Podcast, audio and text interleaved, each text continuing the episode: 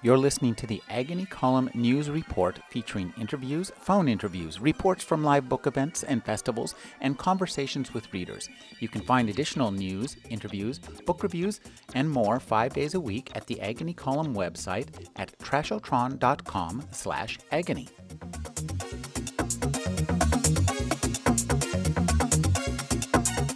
Lou Anders is the editorial director for Pyr Books. Thank you for joining me, Lou. It is my pleasure as always, Rick. Lou, uh, let's talk first about this contest that Pyr's running. It seems pretty interesting to me, and it involves a convention that is getting more and more notice on the wide scale of the science fiction world. Yes, it is. Yes, it does. Uh, we are five years old this month. We launched Pyr in March of 2005. Boy, it just seems like a heartbeat ago. it does, although we're going to hit our 100th book, I believe, in September. Wow. I'm not sure which that book is yet because mm-hmm. it depends on which one comes back to the printer first. but uh, we have four books out in September, and one of them will be number 100, which blows my mind. I, I can see why. That's a lot of books. 20 books a year. That's that's a pretty uh, peppy pace there. Well, we actually started with 18 books a year, and now I think I'm going to have closer to 32 books for the wow. next year. Wow. So tell us about the contest. Well, we've asked readers to write their why science fiction and fantasy are important to them, and to send those essays in. Uh, there's an email address uh, for the essays on our site. If you go to www.pyrsf.com, right at the top of the page, you can click for all the details. So don't take anything I say as accurate until you've read the actual rules and regulations. But uh, you send in your essays. There's going to be a team at Prometheus Books that are going to pick the 25 best essays and then they are going to send those to me, and I'm going to pick the top three. And what will people get in return for writing these essays? And what kind of essays are you looking for? Why I like SF and fantasy? Or I mean, is there some? Uh, um, you're you're the editor. Give us a clue as to what will you think will interest you. Well, but instead of doing that, some of the people, it's, it's five reasons why science fiction and fantasy is important to you. Mm-hmm. And some of the people at Prometheus Books who will be reading the essays do not necessarily read science fiction and fantasy. Some of them do, and some of them don't. Mm-hmm. And so I think essays that will explain the genre in ways that people who are maybe not familiar with it are, are entice people to read, mm-hmm. entice other people to want to read it. You know, not Star Wars was the greatest thing that ever happened to me, man. Reaching um, outside the genre, right? Exactly. Uh, then all I was going to say is Third prize is a Pyr commemorative keepsake and five complimentary complimentary Pyr books of the person's choice. Mm-hmm. Second prize is our entire catalog to date, as published by the end of June 1st, 2010. Now, how many books is that going to be? Well, we're up to about 87 books right now, mm-hmm. and we're doing about two books a month, uh, and sometimes more. So it'll be over 90 books. Mm, that's a lot of books. Mm-hmm. It is. That's a that, that's a, a nice uh, cachet, especially given the you know the high quality of what you no, publish. It's an entire that, library. Yeah, that that'll um, keep somebody busy for a while. You know, when we do, if we do a book in hardcover and when we do it in paperback later, they won't get both editions, but mm-hmm. it'll still be a sizable library, and it'll be, um, and then it'll be around 90 books, and then the grand prize winner gets the Pyr and Dragons Adventure, which is a round trip flight to Atlanta, Georgia, two nights hotel accommodation, Dragon Con membership and dinner with me and an assortment of Pyr authors. There are going to be seven Pyr authors attending. I'm not sure which ones will be at the dinner, but some of them will. Well, that sounds pretty great. Uh, tell us a little bit about uh, Dragon Con. Like I say, it seems to uh, be creeping up in its uh, uh, uh, level in in the, in the science fiction world. It has. You know, I went to Dragon Con years ago just for the day, mm-hmm. and I went to help my friend Jetse de Vries uh, editor and anthologist who was then at Interzone, and I sat in the Interzone booth to help him sell magazines. Mm-hmm. And you know, he maybe sold three subscriptions all day long, whereas the guy next to him, unhygienically installing vampire teeth with the same set of unwashed tools over and over and over again at eighty dollars a pop, had a line that wrapped out the door and never stopped. That's scary. And yeah, that's scarier and, uh, than people with vampire teeth. And it's it's it's uh you know it was happy. It looked well didn't look very hygienic to me, mm. but um, did look like he was making a killing. Um, but you know, so I went away from that and said, "This isn't a con for me. It doesn't have anything for literary people. I'm not interested." Well, last year, someone convinced me to go again, and, and it complete. And I went as a attending professional and did the literary track, and it blew me away. I was just um, I couldn't get over what a receptive audience it had. I couldn't get over how many publishing professionals professionals were already at the con. Mm. Um, it it you know Tor books were there in full, Baen books were there in full. Um, Ginger Buchanan was there, I think, for the first time. Really? Gene Wolfe was there for the first time. Wow. Now, Uh, is he Kevin local? J. Anderson is always there. Pardon? Is is Gene Wolfe? Is that does he live bed down south there? Or, No, I don't think so. wow. Hmm. Interesting. I'm not sure where he's based actually, Hmm. but you know the list of people that were there was was just incredible.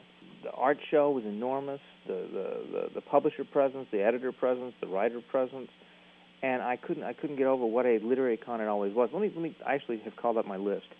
This is not everyone who was there. This is just everyone I felt like writing down. hmm Kevin J. Anderson, Michael Stackpole, Gene Wolfe, Walter John Williams, Eric Flint, John Ringo, Alan Dean Foster, Sherilyn Kenyon, Mike Resnick, Alethea Kontis, Todd McCaffrey, Scott Sigler, Josepha Sherman, James Maxey, Catherine Asaro, Gail Z. Martin, S. M. Stirling, Peter F. Beagle, J.F. Lewis, Jody Lynn Nye, Christopher Golden, Diana Gabaldon, Charlaine Harris, Cherie Priest, Susan Sizemore, C.L. Wilson, Janny Wurts, Timothy Zahn, Lois McMaster Bujold.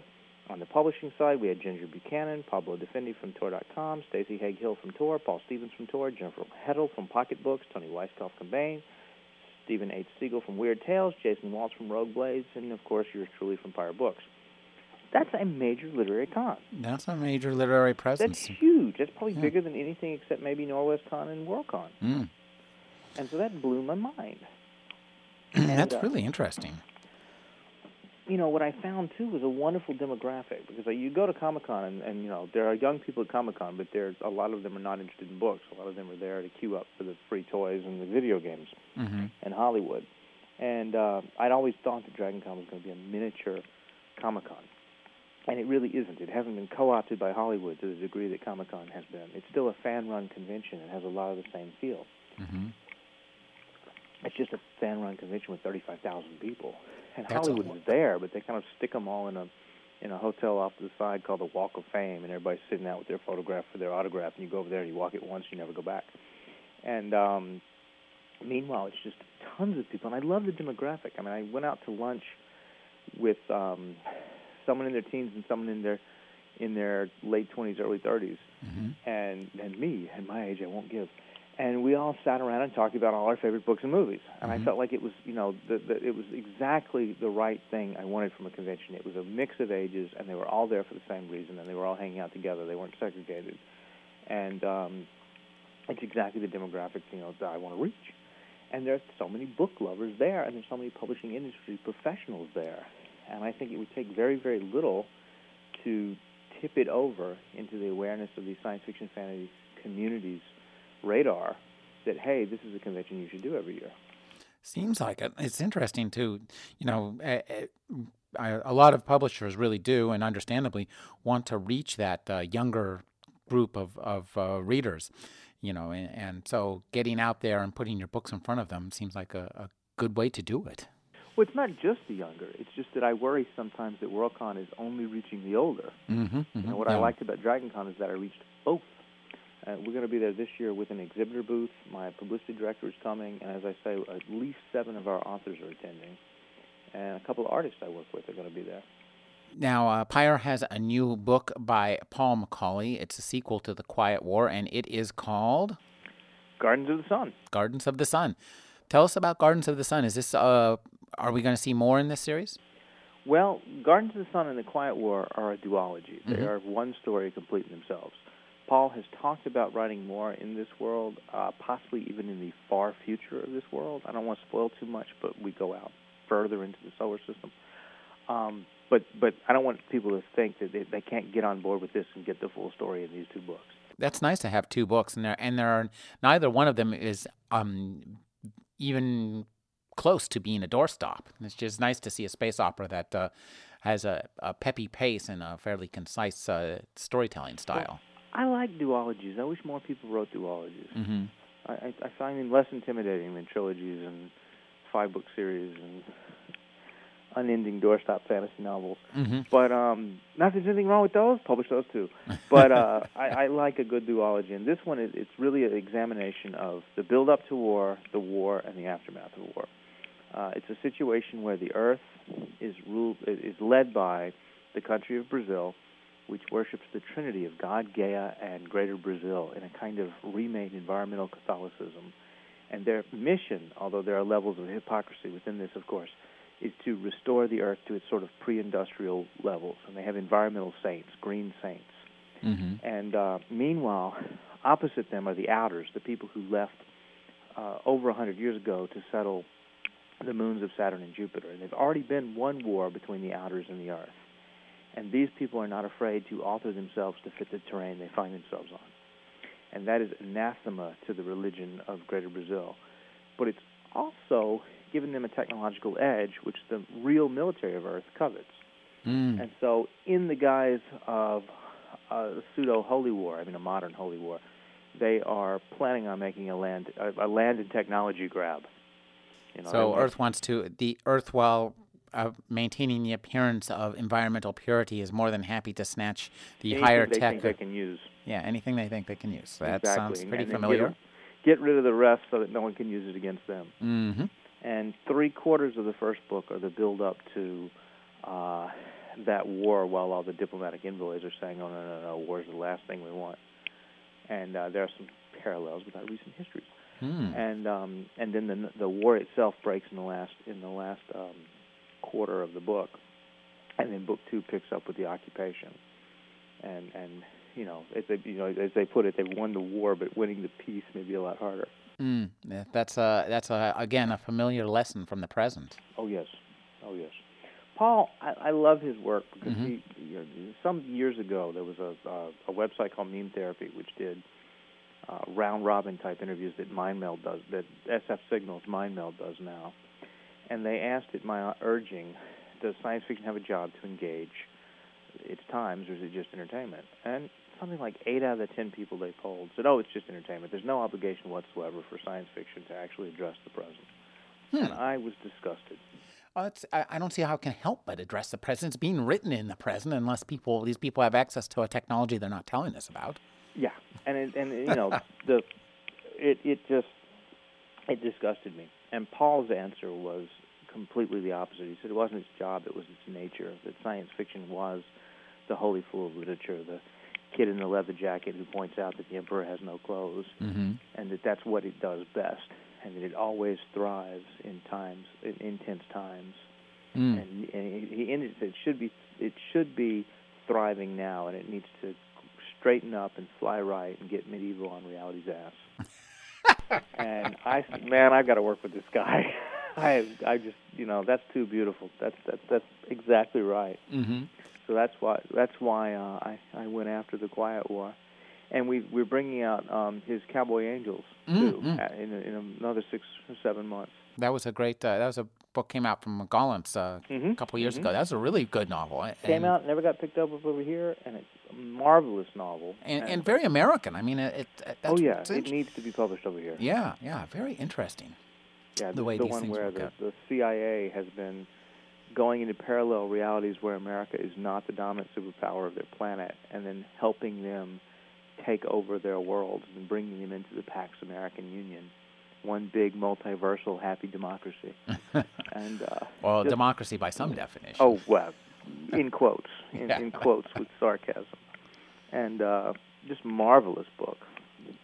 It, it, and uh, you know, McAuley's uh, an interesting figure because he's been, uh, I think, really ahead of his time. He was writing, you know, new British space opera before new British space opera had been dubbed such, and, he he's always seems to be, uh, you know, really have his finger, you know, on the pulse uh, of what's going to be happening in science fiction. And so I would presume that uh, not long after the publication of Cowboy Angels, we'll probably we might see a flourishing of. Uh, you know, multi yeah, uh, multiversal science fiction. Hey, that's the new British multiversal science fiction uh, wave. Hey, Well, we kind of have. I mean, Mhm. this is um, this was Ian McDonald's Brazil. This was uh, something that I think Jon Courtenay Grimwood, one of his recent novels. mm-hmm. Um, I, I actually that raises the question. I wonder what the next wave will be because in the summer we'll come out with Ian McDonald's The Dervish House, mm-hmm. which is the nearest future book he's ever written, and uh, takes place five days in Istanbul,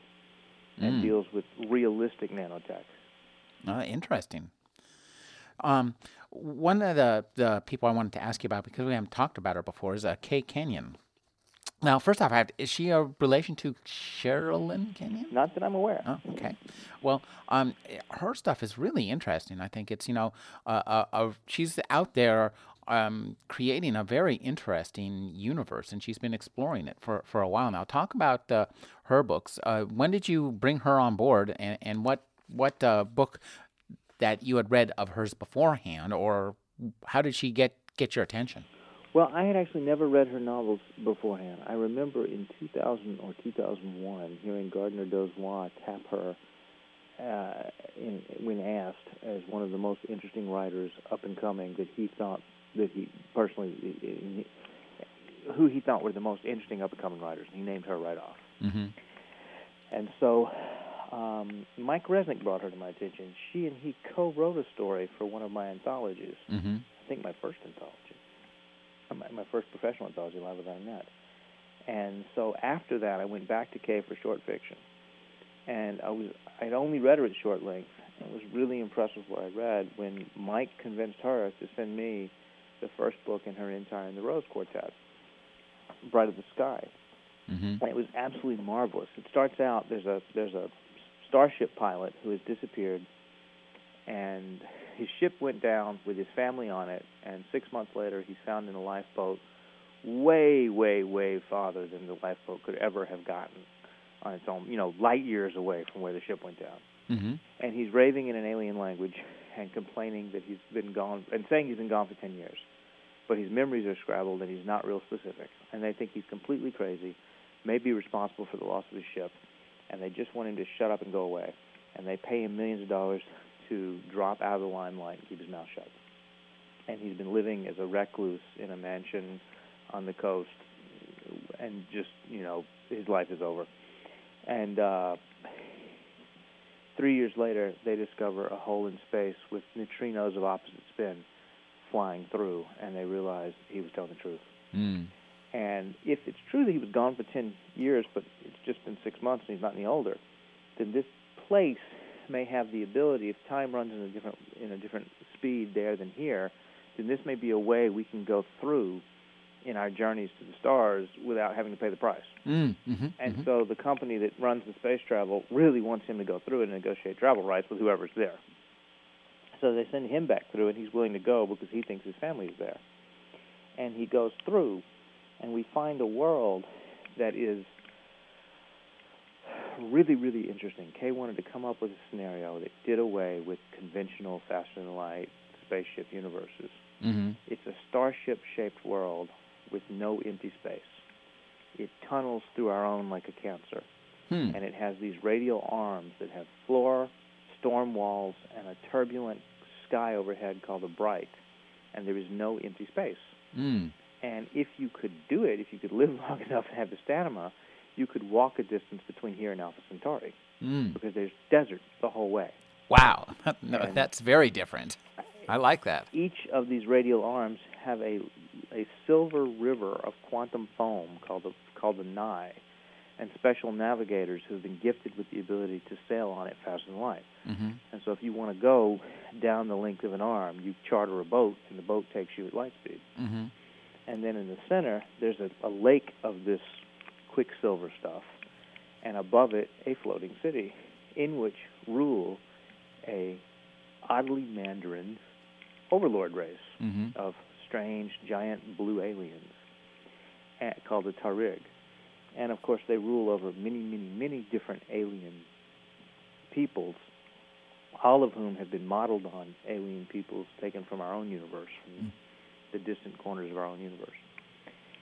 And of course, our enigmatic Earthman is going to shake things up in the way this world has always been. And I got about three quarters of the way through the first book, and I went, "Oh my God, she's doing Flash Gordon right down to the floating city." I was thinking Dune myself. Well, it's as complex as Dune. You know, Mhm. it's really when I when I say she's doing Flash Gordon, she's doing Flash Gordon in a thoroughly modern, sophisticated, magnificent way, and she denies it. But but it's just wonderful, and it's the world building is just extraordinary. And I got to the end of book four, which has just come out of Prince of Storms, hmm and it really um, when I finished book four, I went I, I I realized this was the the science fiction equivalent of Lord of the Rings in Mhm. scope and scale.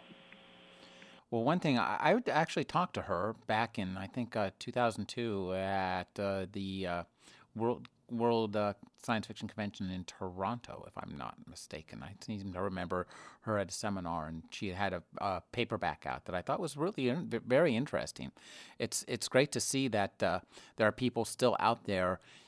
You know, not accepting that we've done everything we can in science fiction, which is a kind of a sometimes the seems the way that people approach it as well. All we can do is rehash this or rehash that. Whereas the point of science fiction is that you never have to rehash anything. Exactly.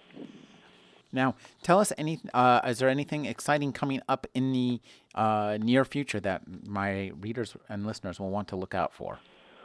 Well, uh, we've just completed another series. We had Geosynchron out from David Louis Edelman. Mm-hmm. Uh, Dragon Page cover to cover just said probably some of the best sci-fi written this decade. Mm-hmm. And Locus Magazine said it will stand as a seminal work of 21st century SF. I, I agree. I really like his his the style. uh, I thought and and the storytelling are very very unusual. Uh, I think that in many ways it doesn't read exactly like science fiction, even though it's clearly set in a science fiction universe. That's funny. I thought it did read like you know. I felt like he writes with the kind of clarity and and and confident authority of someone like Heinlein. Mm-hmm. Um, not afraid to have a position. No, no, definitely not. And then uh, we've talked before about Adrian Tchaikovsky. Mm-hmm. We've just come out with the first book in the Empire uh, of Black and Gold series, which is the fantasy series with steampunk elements, Mm-hmm. where the Wasp Empire is taking over the the cities of the lowlands one at a time, and uh, very much a Roman slash Nazi army gobbling up in independent warring Greek city-states, none of whom were particularly bothered when their neighbor falls, Mm. uh, until they realize half the lowlands are gone and, and the other half will soon follow. Absolutely magnificent. Really, the scope and scale of it just incredible. Probably the, the first person I'm aware of to, to realize if World War One really inspired Lord of the Rings, then let's put the World War One back into our epic fantasy. So you've got articulated tanks that walk on spider legs, using steampunk siege engines to attack medieval castles Hmm. just fantastic. In the second book, Dragonfly Falling, someone invents a technology that changes the game. I mean, it's it's literally like the invention of the machine gun. Mm-hmm. Uh, you know, wiping out an army of cavalry That's an interesting notion for for uh, a fantasy to to, to bring evolve in the world forward. Yes, yeah to, to bring in the technological uh, element. absolutely magnificent. I've been speaking with Lou Anders. He's the editorial director of Pyr Books. He'll be at Dragon Con coming up this year. There's a contest you can enter at pyrsf.com. Thank you for joining me, Lou. Thank you. It's been my pleasure.